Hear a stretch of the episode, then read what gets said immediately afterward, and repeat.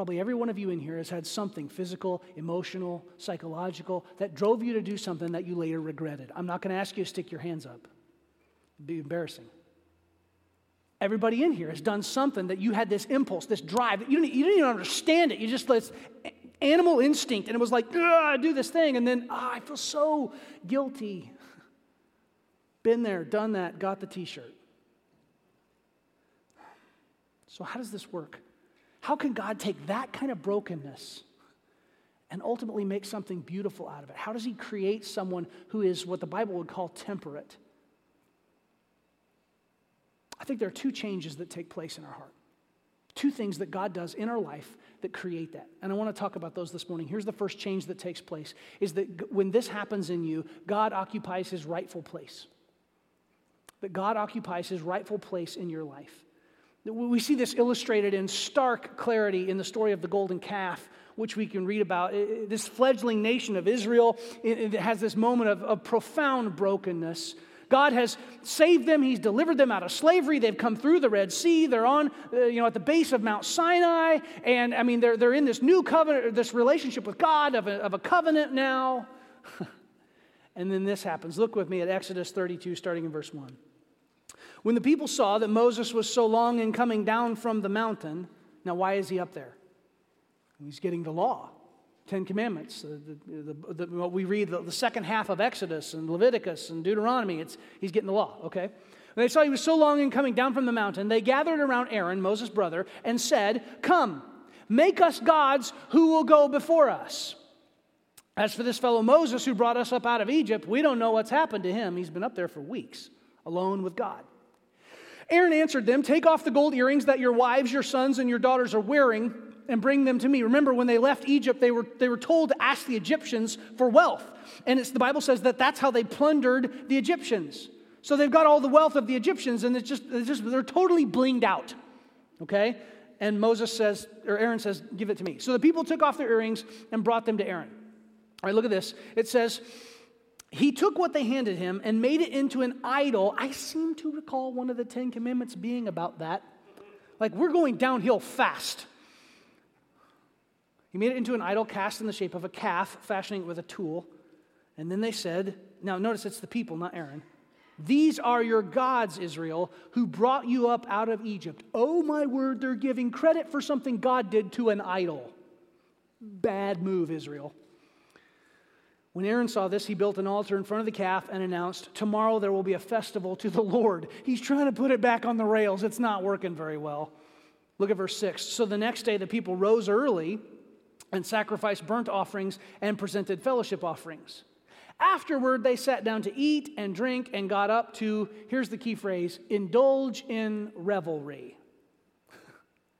These people had been miraculously delivered from slavery in Egypt, and in just a couple months at maximum, maybe just a few weeks, they were quite willing to trade that freedom and the transcendence of worshiping the Almighty God for a God they could see and the slavery of being subject to their impulses. You see this phrase, indulge in revelry. Just guys, just leave that up on the screen for a little bit. I want you to just leave that passage up there. That phrase is a single word in the original language. Uh, indulge in revelry, in revelry is a single word in the original language, and it's often used in the Bible in two different contexts. The first one is when people are mocking God, they're making fun of God. That's the first major use for that word.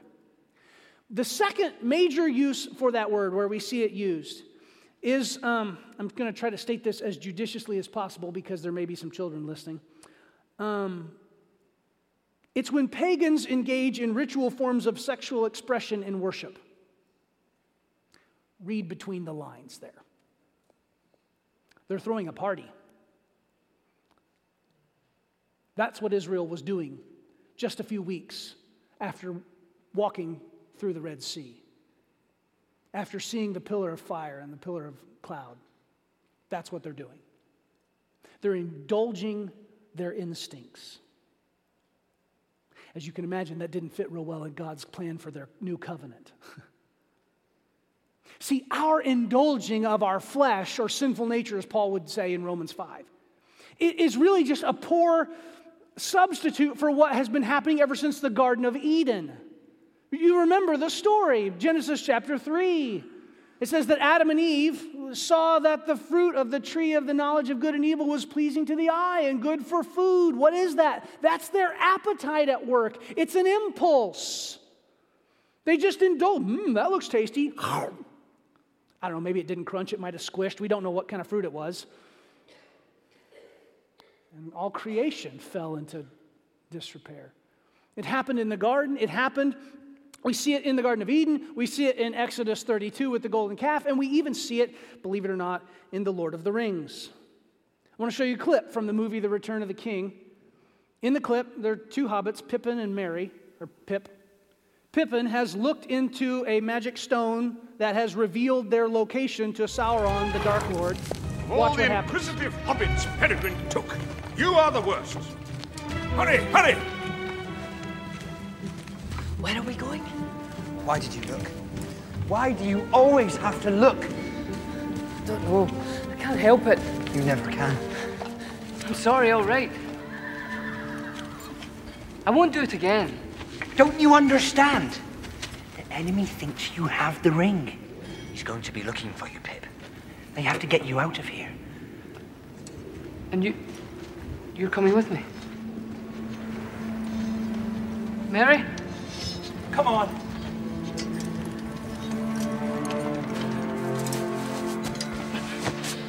How far is Minas Tirith? Three days' ride, as the Nazgul flies. And you better hope we don't have one of those on our tail. Here. Something for the road. Last of the Longbottom leaf. I know you've run out. You smoke too much, Pip. But we'll see each other soon.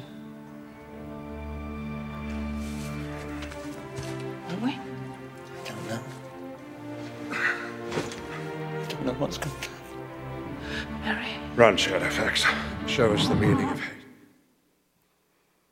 What said? You smoke too much. He hands him what in Middle Earth passes for tobacco. And he, he gives it to him and he says, This is a little treat for the road. I know you've run out. So you got this, this character who is, he can't help but look in the magic stone that he wasn't supposed to touch, and he can't help but smoke through all of his tobacco early, and he's run by his impulses.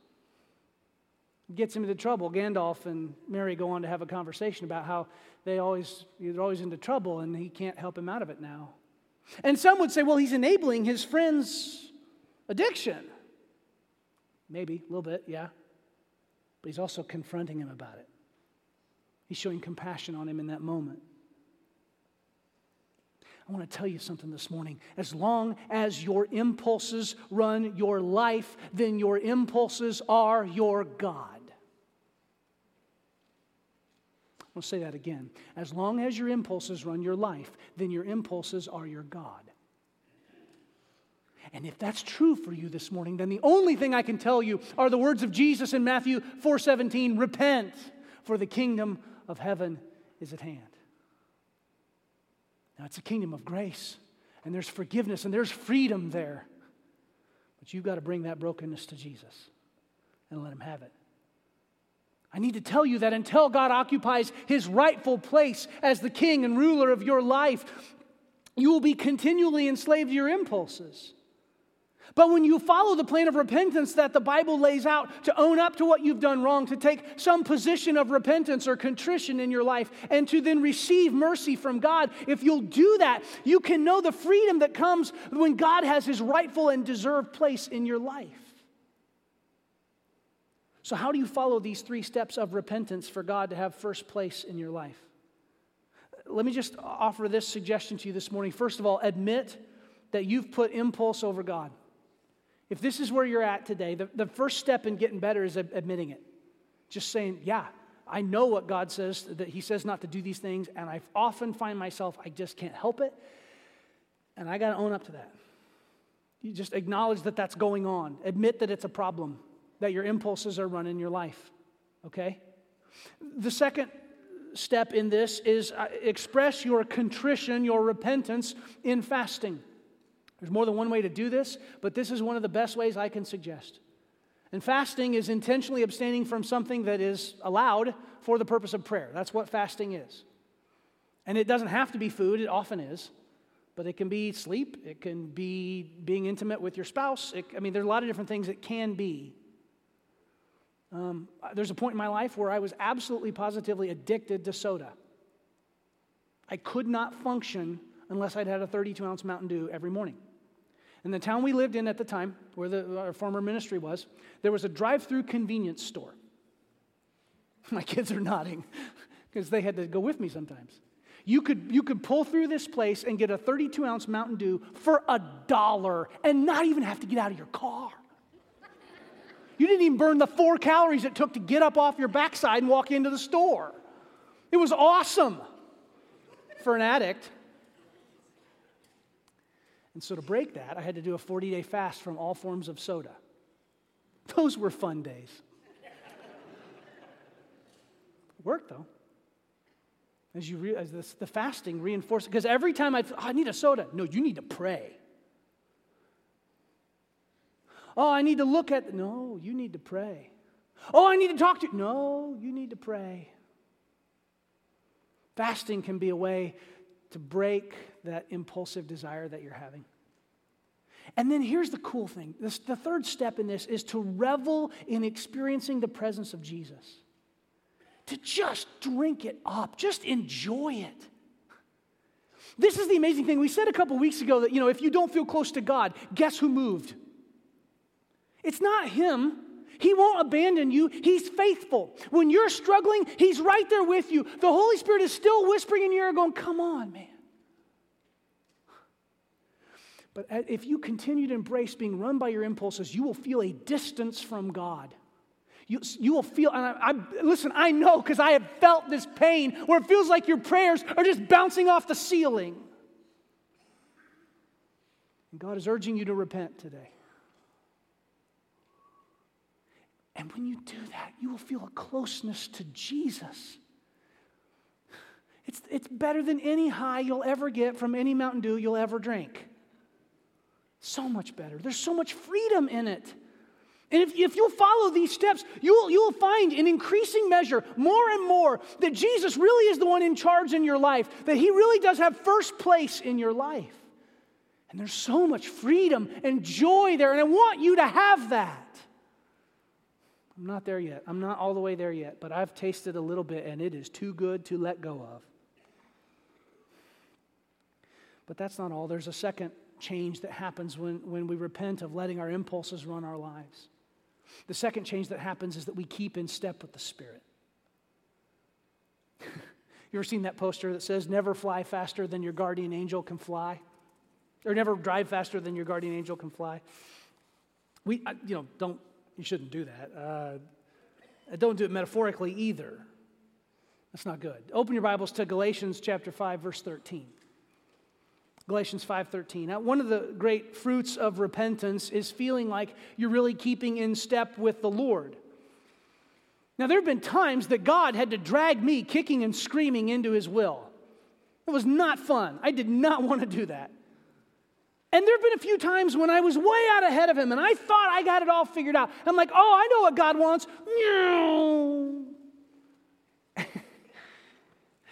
And I'm following this impulse, and I might think, I might justify it, I might baptize my impulse. Oh, this is good. And I'm way out in front of God, and He's got to kind of yank the leash back, and it, it's not fun either. See, Paul's trying to teach the church in Galatia, which is modern day south central Turkey. He's trying to teach the church in Galatia the same thing.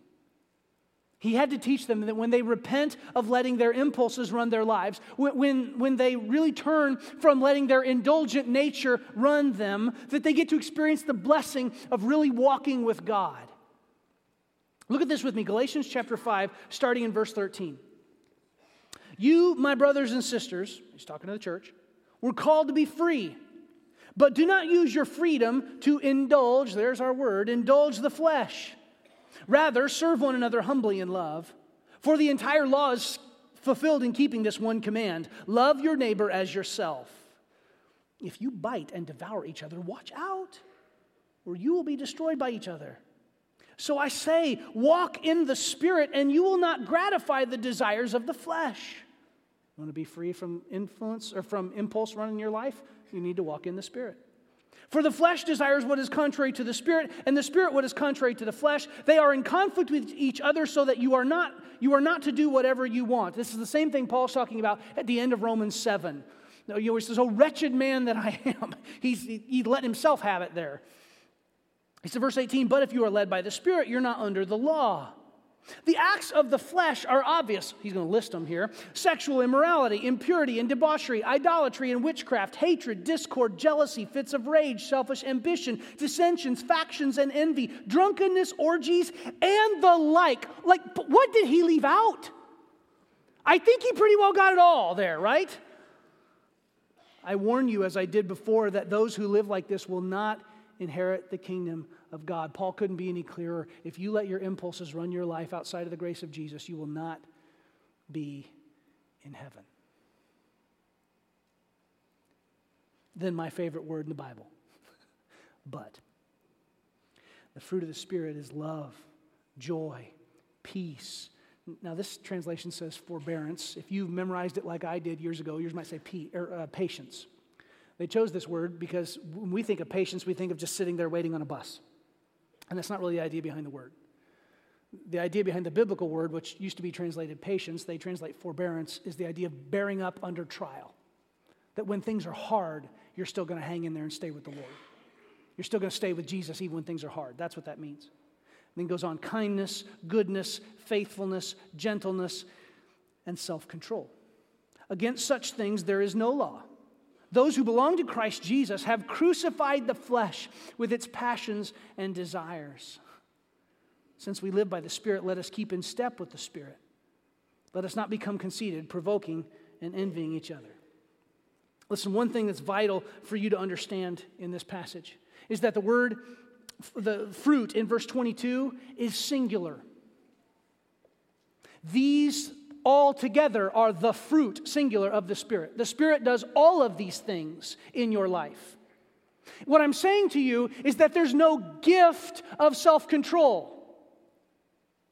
The gifts are listed elsewhere Ephesians 4, Romans 12, 1 Corinthians 12. That's where the gifts are listed. The fruit, singular, is that the Holy Spirit is doing all of these things in you as, you as He shapes you into the image of Christ as you engage in this continual process of, of bringing your brokenness to Jesus and letting the gospel change you and, and then sharing that with somebody else.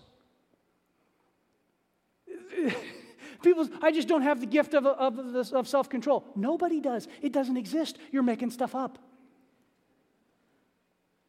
The, the Spirit does that in us, He creates that in us. See, I believe a big part of continuing in the life of Christ is participating in this lifelong pattern of repentance as we become more aware of the, the places where we allow our impulses to take God's place. When our kids were little, they would play this game called self control. They'd run around like little hooligans, scream, yell, ah, ah, and they're just jumping all over the house. And, and then one of them, above the din and racket, would yell, self control, and then I'll go, And they'd stand there for a little bit, at attention, stiff as a board. Few blessed moments of quiet. and then they'd go back, ah, like little barbarians. It was a game they played. How many people do you know still play that game? That's their idea of self control. I'm going to be pull my act together for a little bit until I can go back to doing what I really want to do. That is not what Scripture teaches. That's not the biblical model of temperance, my friends. What self control, what temperance, what moderation really is, is both an initial surrender to Jesus and and a lifelong surrender to the Spirit of God. You do it initially on the day of your decision to follow Jesus, to be baptized, when the Spirit of God comes into your life and takes away your sin and puts you into a right relationship with God, and is the resource by which you draw on to continue in a life of righteousness. That happens once initially on the day of your conversion, and it happens, I hope, every day thereafter as you surrender more and more and more of your life to Jesus Christ. It's both. It's both and. It's not an either or thing. So here's what these three steps of repentance look like as they help us keep in step with the Spirit. First of all, that you've got to acknowledge that His word is greater than your will. I've said this before in other ways. You're probably going to get sick of hearing it until I feel like we're all doing a pretty good job of it. But this gets to outrank your opinion every time. You don't ever get to have an opinion that outranks this, like ever, if you're going to follow Jesus. God's word always gets to outrank your will. God's word is always greater than your will. And until you acknowledge that, you're going to struggle in this area. As you surrender and submit your life to the word, these things become easier. This, this, this process becomes easier. And so that, that's the first part of it. You got to own up to that, okay? The second part of this process of this position of repentance, putting your life in a position of repentance, is, is something I want to teach you that, that I learned from Richard Foster. He wrote the book Celebration of Discipline. This is his idea as far as I know. I got, at least I got it from him. But I want to pass it on to you. It's called palms up, palms down exercise. And this is part of your prayer life, okay? So you, you begin by praying, God, I just want to listen to you today. I just want to hear everything that you have to say for me today with your palms up in, in a posture of receiving. And then you turn your palms over and say, God, I renounce my sin. I reject everything that has damaged the closeness that I feel with you. And take a moment to confess those things to the Lord. List them. this week, I, I accuse myself of the following sins. And God, I just I want to receive the mercy that once again that you gave me on the cross that day I decided to follow Jesus. I just receive that from you. And, and, and, Lord, I want to just lay aside everything of the world that's distracting me right now. And it's just as you pray, whenever you're talking about receiving something from God, your palms are up and open. Whenever you're rejecting self and turning aside from the things that distract you from your relationship with the Lord, your palms are down. And it's this palms up, palms down exercise. This has been such a blessing to me in my prayer life and I think it'll bless you too. It's just you putting yourself physically in a position. You can do it sitting down, standing up, however, you, whatever posture you want to take, that works. And oh, one more thing here. The third stage in this, as we receive mercy, is that you get to enjoy some divine appointments. You know what I mean when I say divine appointments? That God, put, God puts something in your calendar that you didn't put there. You know? Let me give you one possible example, right? So you go to the gas station and you're going to buy gas. And, and, all of a sudden you can't help because it's kind of loud and it's happening right next, you know, on the other side of the pump. You hear this young single mom and she's like, What? I, no, this card was supposed to be refilled. Oh, oh, man. There's no money on the card, which means there's no money for gas, which means she can't get to work, which means the problem spirals out of control. Guess why you needed to be there to get gas that day? Do you know how much fun it is? How freeing it is to walk around to the other side of the pump and go, hey, this one's on me. I got it.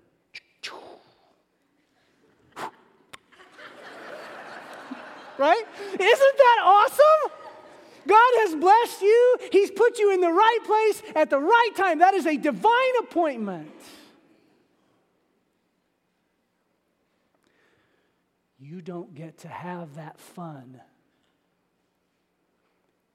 if you're totally ruled by your impulses and you're not listening to the Spirit. You're going to miss out on those opportunities. And God bless you if there are children in the car who get to watch that happen. You know, I remember this one time that grandma, we were at the gas station, there was a single mom there, and she didn't have money to buy, and grandma went around and just bought their gas. Isn't that cool? What's that going to do in their life for the next 50 years? I began by saying I didn't want to talk about this. The reason is I still got a long way to go. I'll, I'll, be, I'll stand up here totally honest. I am not where I want to be yet. And I'm guessing I'm not the only one in this room for whom that's true. I've trusted Jesus for my salvation. I don't doubt that. I, I, this, this isn't relative to our, our standing in and out of the kingdom. I know that my sins are forgiven. If you've given Jesus your life, your sins are forgiven. I also know that the holiest people I've ever met in my whole life were the ones who were most painfully aware of the areas of lingering brokenness where they still hadn't surrendered that little bit of their life to the Lord.